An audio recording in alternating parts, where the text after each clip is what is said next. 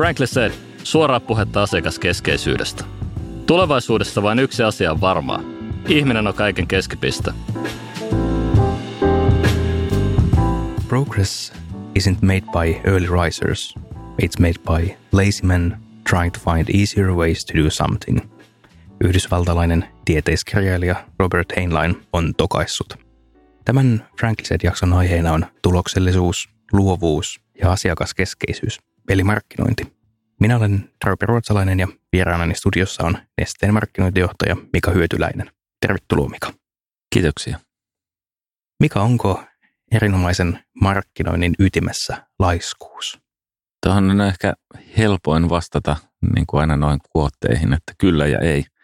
Eli siinä mielessä niin kyllä, että ihmisen sisään koodattu tendenssi hakea aina se niin kuin vähiten energiaa kuluttava reitti on hyvä asia, mikä niin kuin ajaa meitä siihen, että me etitään helpompia tapoja ja kehitetään asioita, mutta et ehkä päämääränä kuitenkin asioiden aikaansaaminen pitää olla ja tietty ahkeruus ja ambitio, että et siinä mielessä myös ei tuohon kuottiin.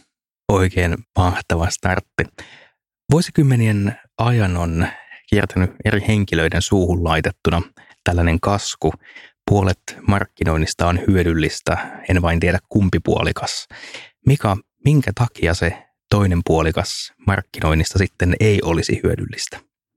En mä tiedä, onko se 50-50 tai puolet on tuloksellista ja puolet ei. Ehkä se kuvastaa enemmän sitä, että, että, että ei ole oikeastaan tietoa siitä, että miten ne markkinointiinvestoinnit loppupeleissä tuottaa. Ja sit siitä on lähtenyt varmaan tämmöinen lentävä lausahdus, Kyllä. että puolet menee, menee hukkaan.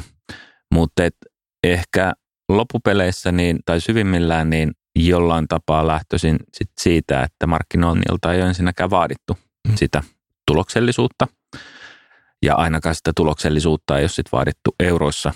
Ja hyvin usein on nähnyt sitä, että markkinointia mitataan kyllä kaikilla muilla mahdollisilla mittareilla kuin euroilla. Ja joskus ehkä heittänyt vähän käristetystikin kommenttia siitä, että, että on ollut äärimmäisen innovatiivisia siinä, kuinka paljon eri mittareita pystytään keksimään, jolla ei ole suoraan korrelaatiota siihen euroihin.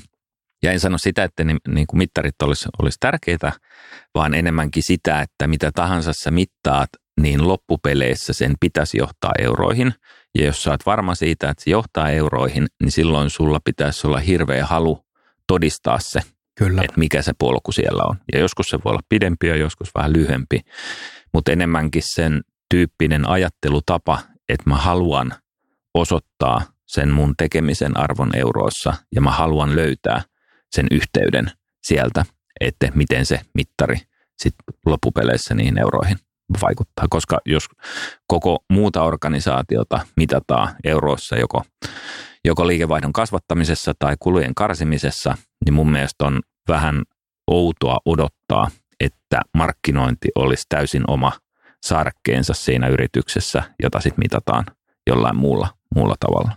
Kieltämättä ja mä aika paljon on, voisin kuvitella kiinni myös semantiikasta, että jos markkinoinnista puhutaan kuluna, niin kulueuroja lähtökohtaisesti aina leikataan ja karsitaan versus, että jos puhutaan investoinneista, niin silloin niille niin kuin automaattisesti pitää odottaa jonkunlaista tuottoa, joka pitää toteutua myös euroissa.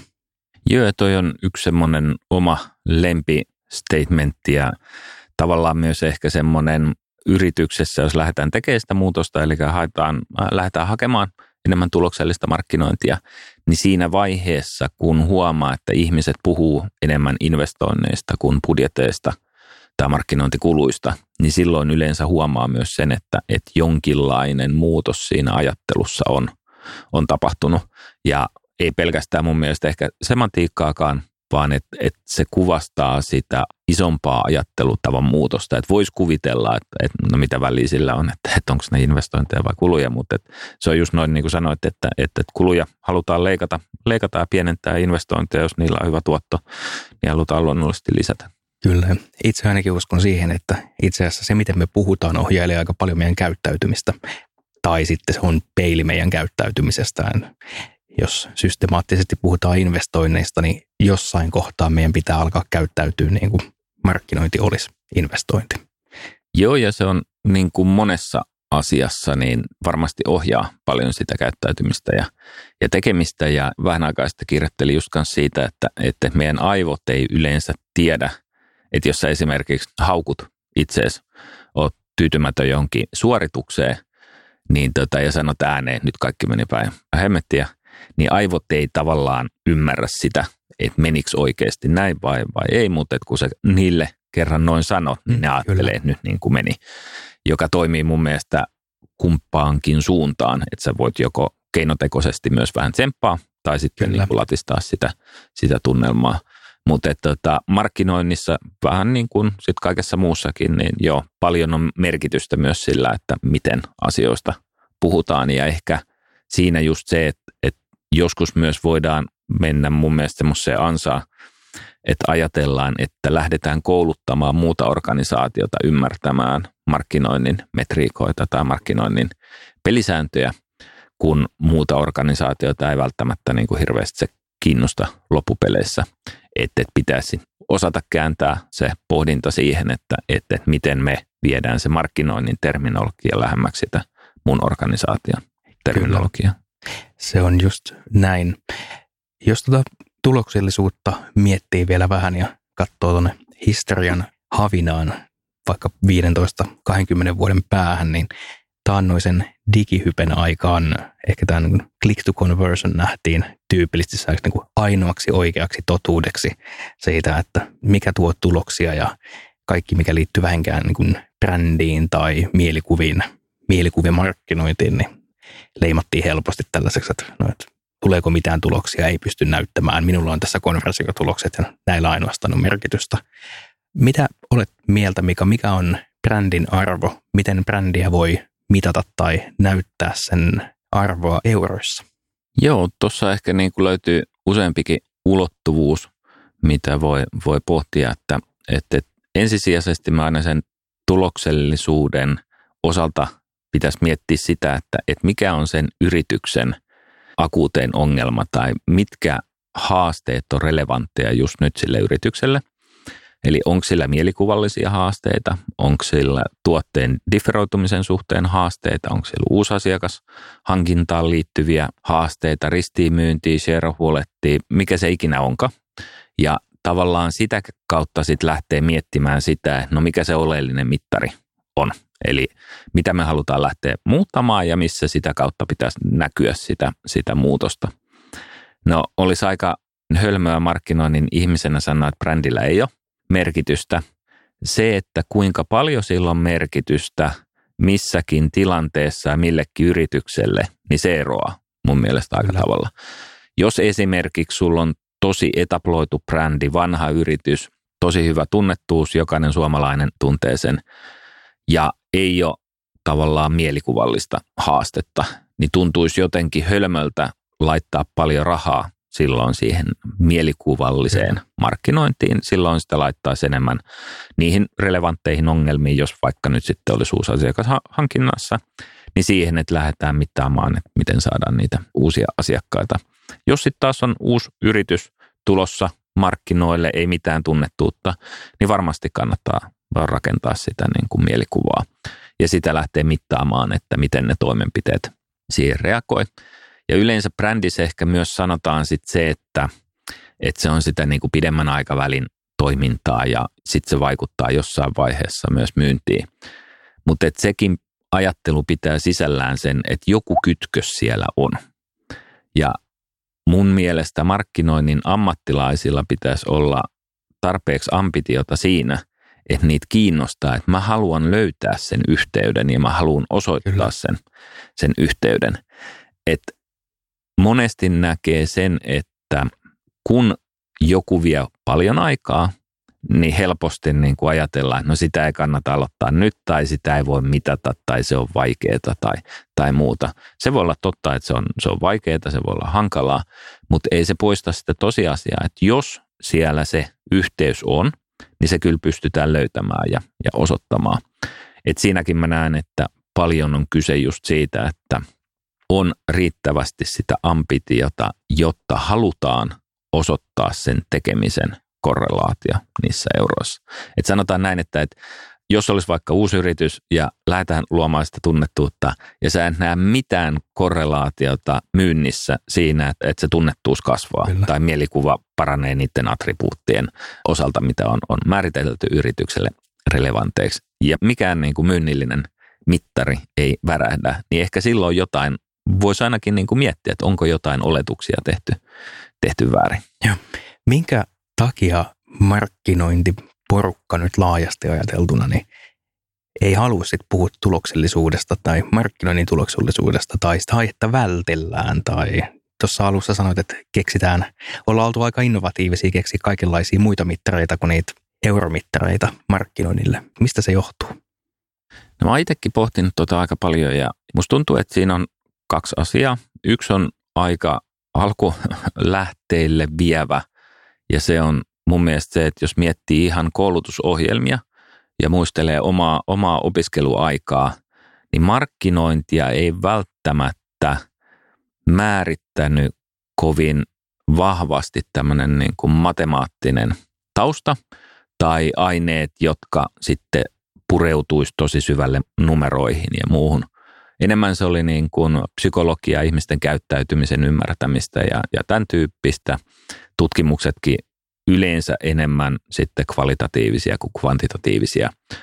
Ja mä veikkaan, että osittain se, että markkinoitiin tulleilla tai ajautuneilla ihmisillä ei ole sitä numerotaustaa, niin pelkästään se, että lähdetään miettimään niitä numeroita, voi tuntua vähän, vähän ahdistavalta. Kyllä. Sitten se toinen asia varmasti liittyy siihen, että niin kuin sanoin, niin se ei ole monesti kovinkaan helppoa. Se on joskus jopa niin kuin todella vaikeaa. Se joskus voi tuntua lähes mahdottomalta. Mutta se, että se on vaikeaa ja sitten ehkä se, että kolmantena myös, että kun euroja ei ole mitattu ja jossain vaiheessa niitä aletaan mittaamaan, niin jokainen voi kuvitella, että ne tulokset, ensimmäiset tulokset ei näytä kovin mm, hyviltä. No nyt, nyt sitten niin kuin voi esittää kysymyksiä, että kuka masokisti haluaa ehdon tahdon itse lähteä osoittamaan sitä, että by the way, tämä tekeminen, mitä ollaan tässä pari-kolme vuotta tehty, niin näiden tulokset ei ole kovin hyviä. Et se pitäisi, näiden asioiden yli vaan pitäisi, pitäisi päästä, että tota, tämä mun suosikki analogia sunnistukseen liittyen, että, että, että siinä on nyrkkisääntönä, että, että, että aina pitää tietää kartalta, että missä sä oot. Että jos sä hukkaat sen, missä sä oot siellä metikössä, niin ihan vain niin kuin juoksemalla suinpäin mettää haravoimalla, niitä rasteja löytyy vähän harvemmin. Mutta jos sä koko ajan tiedät, missä sä oot kartalla, niin todennäköisyys sille, että sä loppujen lopuksi päädyt sinne rastille on paljon, paljon suurempi.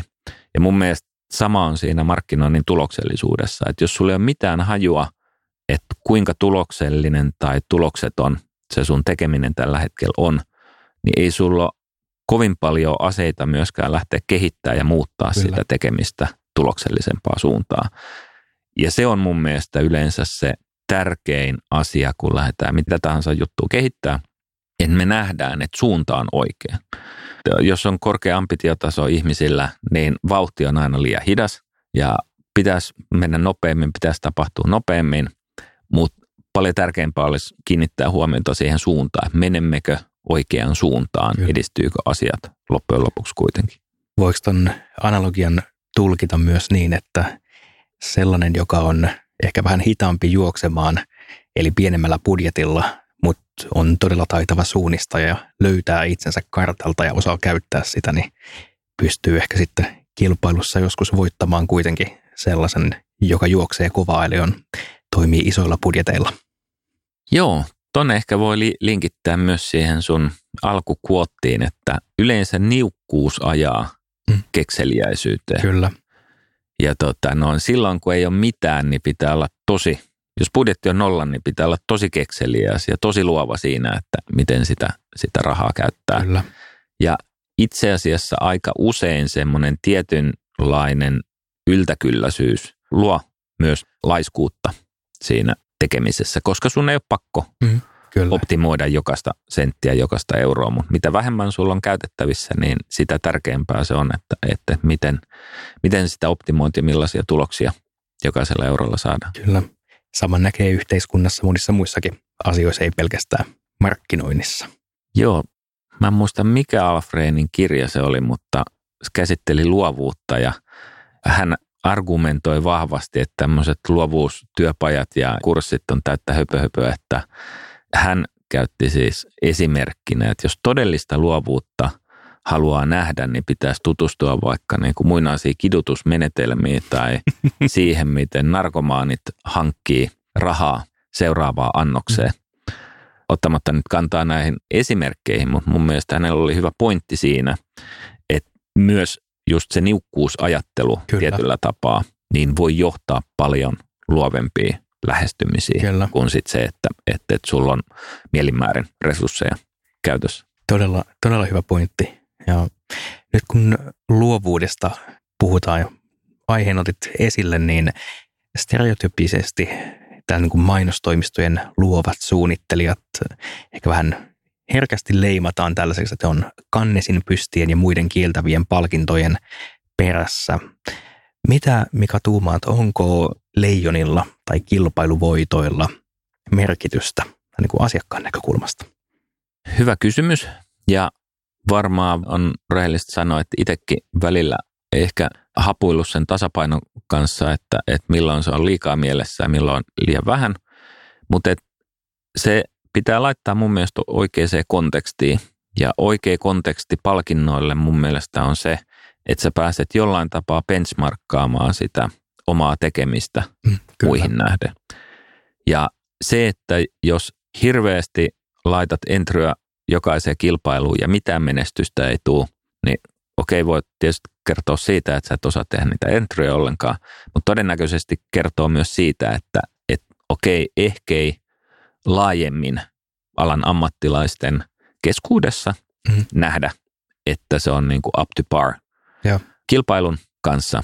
Ja jos taas sitten tulee menestystä, niin ehkä se kertoo siitä, että, että no, sulla on itse asiassa aika hyvin hanskassa se, mitä alalla tapahtuu ja pystyt tekemään semmoisia kampanjoita, jotka myös alan ammattilaisten mielestä Kyllä. on parempia kuin, kuin sitten kilpailijoiden. Joo.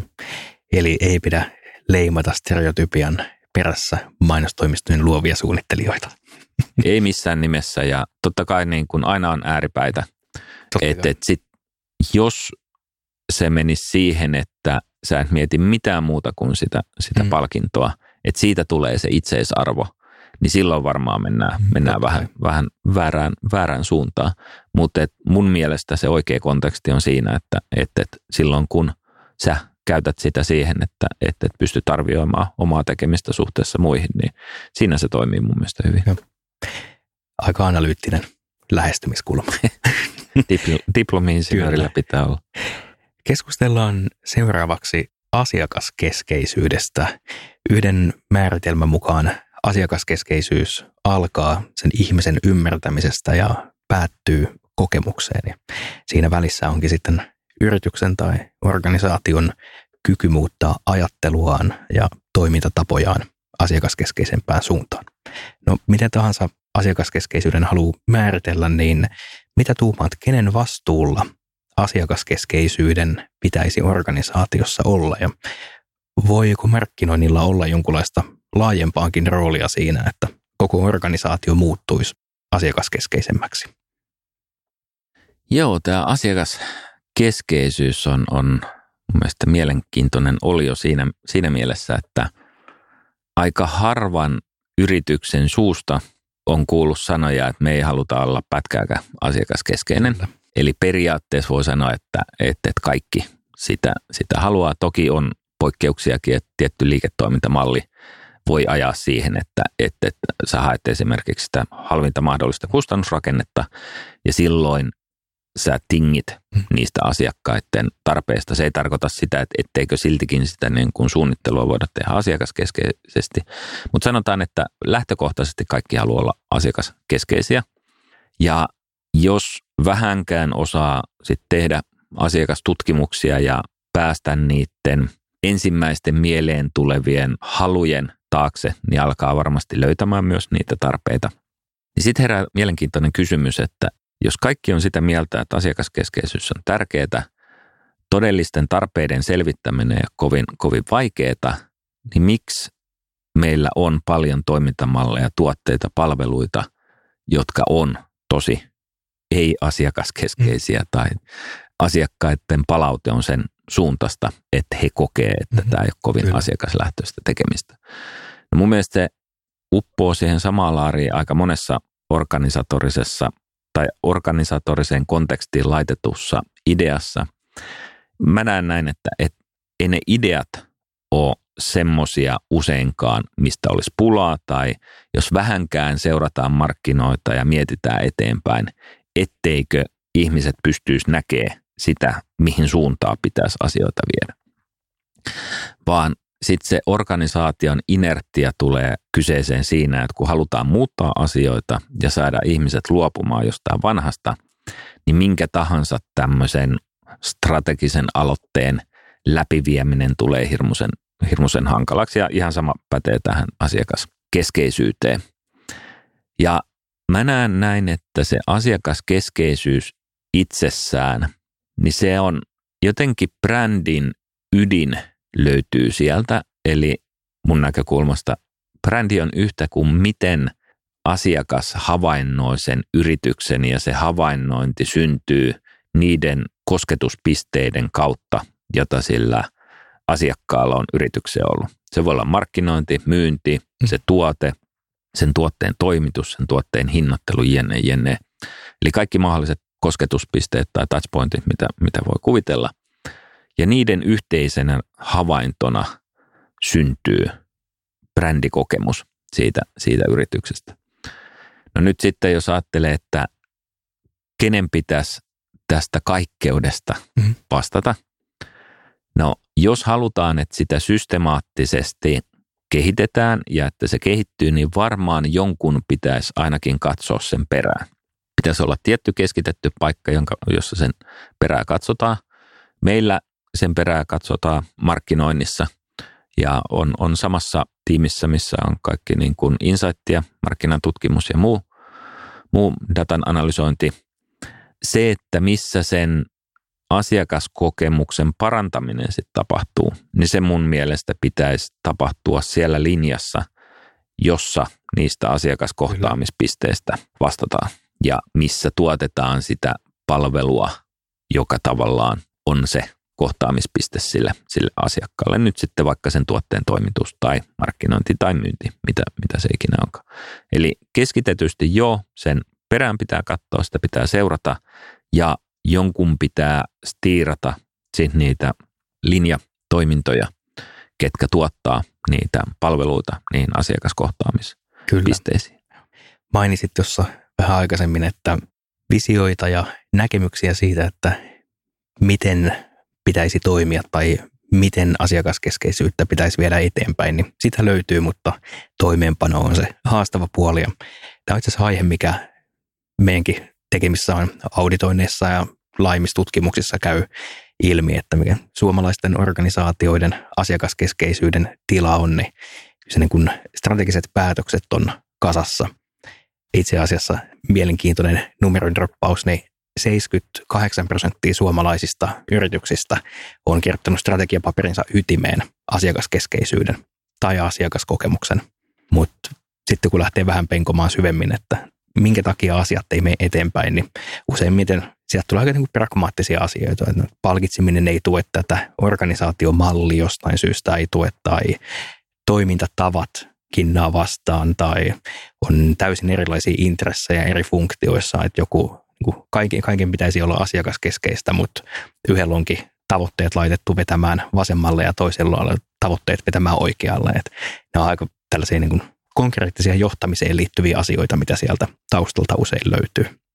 Joo, tämä on tämmöinen viiden minuutin tarina. Se, tämä mun vastaväittäjä Tora Strandvik niin tota, kertoi, kertoi jostain tämmöistä workshopista tämän, ja tota, mun mielestä kuvastaa hyvin tätä niin kuin asiakaskeskeisyyden haastetta. Heillä oli yritys, joka halusi asiakaskeskeisemmäksi ja he olisivat keksinyt, että no yksi asia, heidän pitää enemmän mennä ratkaisukeskeiseksi yritykseksi, eli tuotteista palveluihin ja lähti sitten miettimään, no miten sitä tehdään. Ja tota, he sitten niin piirsi sinne tota, noin niin kolmion, siellä oli ylijohto, keskijohto ja sitten suorittava taso. Ja, ja sitten he keksi, keksi näin, että ensin kysyi tämä Tuore, että, että no mitäs tässä kannattaisi tehdä.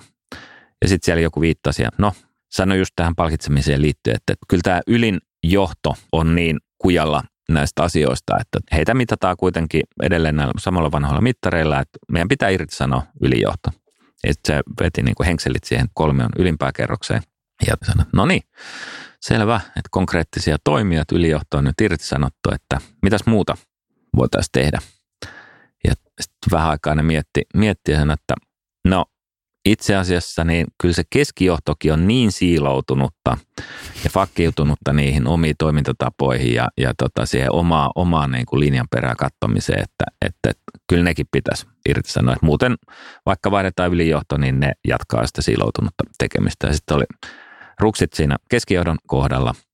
Sitten no, mitäs vielä, vielä voitaisiin tehdä? No sitten tietysti joku keksi, että kyllä ne asiantuntijatkin on niin laput silmillä tekee vaan sitä omaa tuotetta, kun ratkaisussa sitten pitäisi katsoa ristiin vähän laajempia kokonaisuuksia. Että kyllä sekin viimeisetkin työntekijät pitää irtisanoa. No, nyt on tota, no, irtisanottu koko yritys, että olisiko joku ratkaisu, millä me saataisiin asiakkaille parempaa palvelua.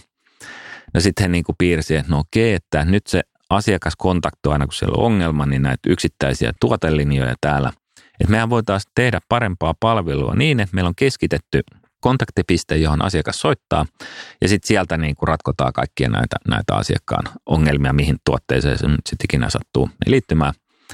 Ja sitten joku nosti taas räpylää pystyyn, että no kyllä ne asiakkaatkin on niin stubborn, että, että niin kun ne alkaa sitten soittaa kuitenkin niille vanhoille samoille asiantuntijoille, kun ne saa niiltä parempia neuvoja kuin tämä keskitetty koordinoitu palvelu. Että kyllä meidän pitää vaihtaa asiakkaatkin. No tähän oli mennyt kuulemma, kuulemma noin viisi minuuttia, kun tämä rundi oli tehty ja siinä oli niin kuin irtisanottu koko yritys ja, ja vaihdettu asiakkaatkin. Ja se vaan niin kuin kuvastaa sitä, että se asiakaskeskeisyys on äärimmäisen helppoa paperilla, se on mm, äärimmäisen Kyllä. helppoa steittaa slaideilla. Että hei, tämä on meille strategisesti tärkeää ja, ja tähän me halutaan satsata ja muuta. Mutta kun se ajatus upotetaan organisaatiokontekstiin, niin siellä tulee niin monia asioita, jota pitäisi sitten lähteä muuttamaan siinä, että miten saadaan tehtyä loppujen lopuksi asioita asiakaskeskeisemmin. Ja se, just niin kuin sä luettelit listan asioita, mihin se vaikuttaa, niin kaiken sen muuttaminen on tosi, tosi, tosi hidas asia. Kyllä. Ja ehkä tuon tarinan niin kuin se syvin opetus nimenomaan liittyy siihen, että mitä tahansa asiakaskeskeisyyden alueella halutkin saada aikaa, niin kannattaa varautua siihen, että se on vuosien, vuosien muutostyö. Et yleensä nyrkkisääntönä, kun oma väikkäriä teen yritysten siirtymästä tuotteista palveluihin, niin siellä oli tämmöinen nyrkkisääntö, että kymmenes vuodessa pääsee hyvää alkuun. Mm, kyllä. Että se vaan ottaa aikaa, että se ajattelu siellä taustalla lähtee, lähtee muuttumaan, etenkin isossa yrityksessä. Se on, se on just näin. Ja tuossa aikaisemmin podcastissa oli vieraana niin että Keskon Mierpponen, joka käytti tällaista ilmaisua, että asiakaskeskeisyys on päättymätön maraton ja hekin on täällä maratonilla ollut jo kumminkin aika monta vuotta, mutta tuntuu, että he on niin kuin kymppimailin kohdalla ja niin tota, maalia koskaan ei tulekaan, vaikka valtavan paljon asioita on tehty. Et pitää suhtautua tietynlaisena niin kuin jatkuvana muutoksen tekemisenä ja myös sinnikkäänä pienten muutosten kylvämisenä eteensä. Joo, maratoni on mun mielestä sopiva vertaus myös siinä mielessä, että se on keskimääräinen kai työiän pituus, mitä ihmiset on keskimäärin töissä. Että, että jos ajattelisit, että sä oot yhdessä yrityksessä 42 vuotta ja teet pelkästään asiakaskokemusta siellä, niin sit voi sanoa, että sä oot jonkunlaisen maalin saavuttanut siinä aikana. Mutta muuten niin ehkä se on enemmän etappeja, miten siellä pääsee juoksemaan. Jonkunlainen viesti, koska kapulahan vaihtuu siinä matkalla aina toiselle. Kyllä. Jutellaan hei pikkasen vielä johtamisesta. Jatkuva muutos on markkinointia ja totta kai maailmaa jonkunlainen eteenpäin puskeva voima. Samalla muutos itsessään on kauhean iso paradoksi, koska maailma muuttuu ihan valtavaa vauhtia, mutta samaan aikaan se yksi pieni ihminen kauhean usein haluaa pysyä siellä omalla mukavuusalueellaan, eli itse asiassa ei muuttua. Koetko Mika, että onko markkinointijohtaja samaan aikaan myös muutosjohtaja? ja mitä muutoksia markkinointijohtaja tyypillisesti puskee eteenpäin? Joo, mä itse asiassa tuossa tuoreessa kirjassa Markkinoinnin uusi sielu myös vähän tota johtamista käsittelin ja mä sanoisin ehkä näin, että kaikki johtaminen on myös muutos, muutosjohtamista ja se liittyy ei niinkään siihen yritykseen, vaan siihen, että maailma muuttuu meidän, meidän ympärillä, niin kuin sanoit. Ja yleensä sitten, kun se yritys jollain tapaa laiminlyö tai ei huomaa sitä maailman muuttumista siinä yrityksessä, niin siinä tulee se mismatch ja, ja kipukohta. Eli siihen ehkä jos pakittaa vielä, niin sitä hankaloittaa yleensä se, että mitä menestyneempi se yritys on, niin sitä lukkiintuneemmat ne toimintatavat on, koska historiassa se menestys on perustunut siihen tapaan toimia. Kyllä. Ja totta kai kun joku tapa huomataan, että se toimii, niin sitä ei kannata muuttaa, mikä, mikä on niin kuin oikeasti hyvä, hyvä asia. Ja toteutetaan sitä toimintatapaa niin kauan kuin se toimii ja sillä saadaan tuloksia aikaiseksi. Ja nyt tavallaan se yksi pieni ihminen siellä, siellä organisaatiossa, niin häntä ohjataan tavalla X ja hän huomaa, että, että se tuo myös niin kuin tuloksia, häntä palkitaan tavasta X. Ja sitten jossain vaiheessa joku herää siellä organisaatiossa, että hei nyt maailma on vähän muuttunut, meidän pitäisi toimia toisella tavalla ja me tarvitaan tapaa Y. Ja nyt yleensä niin kuin jostain johtamisoppaista ja psykologiasta lukenut sitä, että itse asiassa se niin kuin Y ei hirvitä sitä pientä ihmistä siinä organisaatiossa niin paljon kuin se, että sen pitää luovuttaa se X. Mm, kyllä. Eli tapa, joka on todistetusti toiminut, josta on palkittu, johon on kannustettu, niin yhtäkkiä sun pitää luopua jostain vanhasta. Ja se on yleensä se, mikä ihmisiä enemmän pelottaa mm. ja mikä hidastaa sitä. Eli sun pitää luopua, luopua jostain. Mutta sun aina pitää luopua jostain, että sä pystyt oikeasti sitten panostamaan siihen uuteen. Ja mun mielestä tämmöisiä hyviä analogioita, mitä on miettinyt, että muistan kun aikoinaan muutettiin uuteen kämppää, niin makuuhuoneen toi valo katkaisi ja oli toisella puolella kuin sitten niin kuin vanhassa ja uudessa, niin varmaan puoli vuotta hapuilin sitä, tota, no, kun sehän oli tottunut kymmenen vuotta lämään sen, sen tota, no, ne vasemmalla kädellä ja nyt se olikin oikealla, niin meni tosi pitkään niin kuin sen niin kuin huomasi. Ja sitten toinen niin kuin, mun mielestä hyvä esimerkki on, että näppäimistö, joka, joka länsimaissa on käytössä, niin sitä kutsutaan QWERTY näppäimistöstä ja se tulee niin kuin tuon ensimmäisen kirjain rivin ensimmäisestä kirjaimista. Mutta se syy tai, tai toimintaperiaate, jolla tuo näppäimistö on muodostettu, niin perustuu siihen, että kirjoituskoneessa niin nämä hakaset, jotka iski niitä kirjaimia, niin kun he aloitti semmoisella näppäimistöllä, että englannin kielessä olevat kirjaimet oli sijoitettu mahdollisimman lähelle toisia, jotta se kirjoittaminen oli mahdollisimman nopeata, niin se kirjoituskone ei mm. pysynyt perässä. Ne hakaset oli koko ajan ristissä. Niin silloin keksittiin kvertinäppäimistö, jossa ne on sijoitettu mahdollisimman kauas toisistaan, jotta se kirjoittaminen on mahdollisimman hidasta, jottei sen kirjoituskoneen tota, noin hakaset me ristiin. No mikä sen relevanssi on tänä päivänä, ei varmasti yhtään mikään.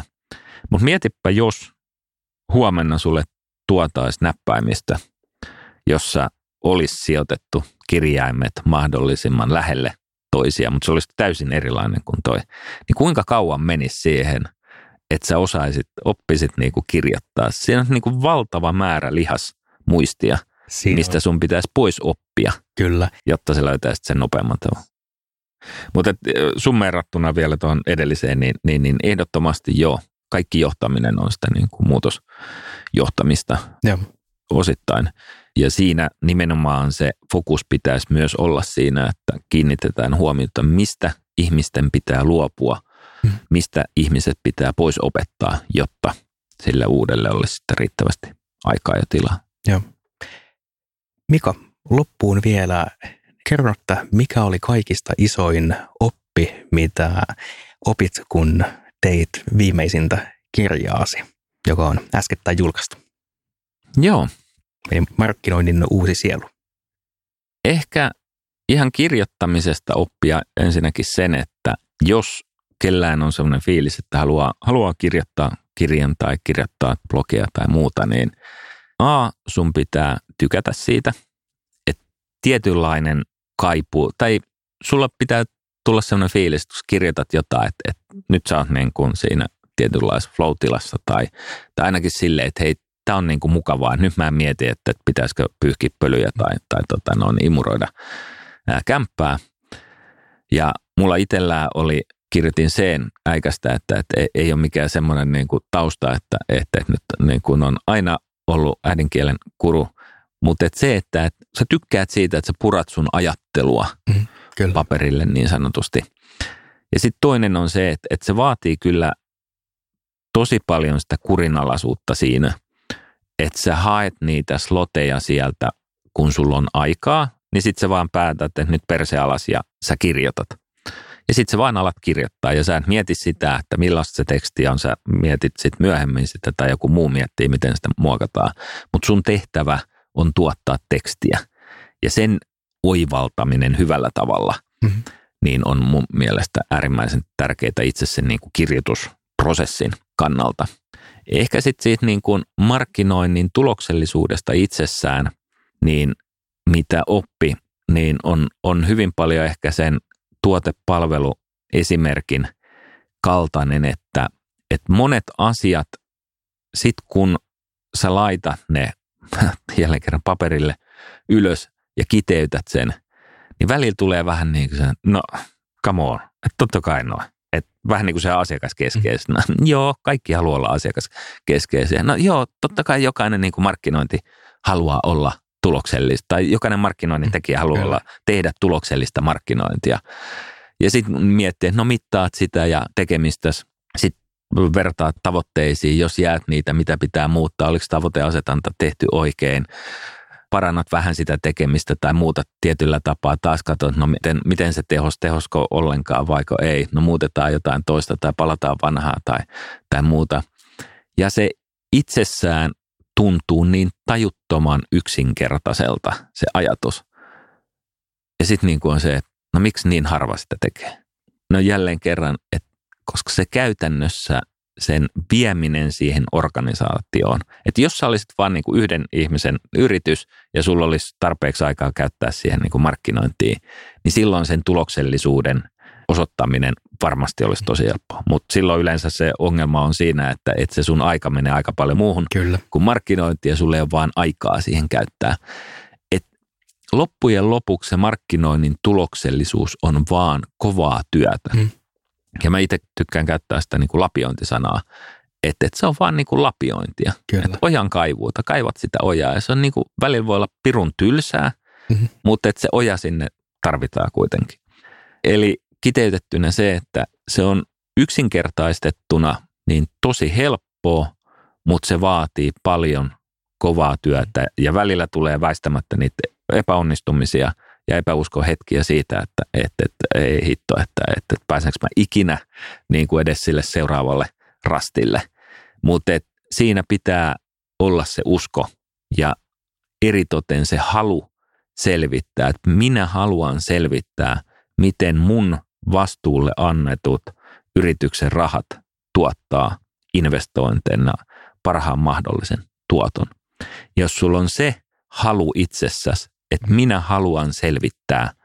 Ja niin kuin vaikka, vaikka henki menisi, niin mä selvitän sen, niin sitten loppu on, on vaan sitä ojankaivuuta, mutta se myös erottaa loppujen lopuksi ne voittajat häviäjistä, että ne voittajat jaksaa tehdä sen, sen työn.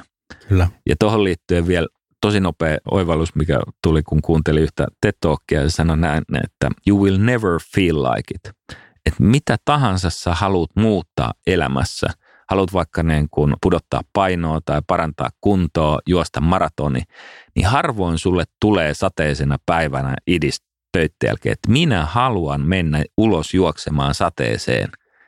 et ei ole, et älä odota sitä, että et nyt mulle tulee se, vaan päätä, että sä haluat tehdä sen, huvitti sua tai, tai ei.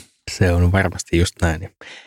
Tuolle matkalle vinkkejä saa uudesta kirjastasi. Markkinoinnin uusi sielu oli nimiekseni. Kyllä. Aivan hieno. Hei, kiitos Mika, että pääsit Frankliset podcastiin vieraaksi. On ollut todella inspiroivaa kuunnella juttuja ja kiitos, että olet päässyt jakamaan asiantuntemustasi tänne. Kiitoksia ja kiitoksia kutsusta. Oli oikein mukava olla täällä ajattelemassa ja puhumassa ja miettimässä itsekin myös reflektointeja kaikesta tosta, niin aina siinä myös itselle tulee uusia oivalluksia, kun ääneen asioista juttelee.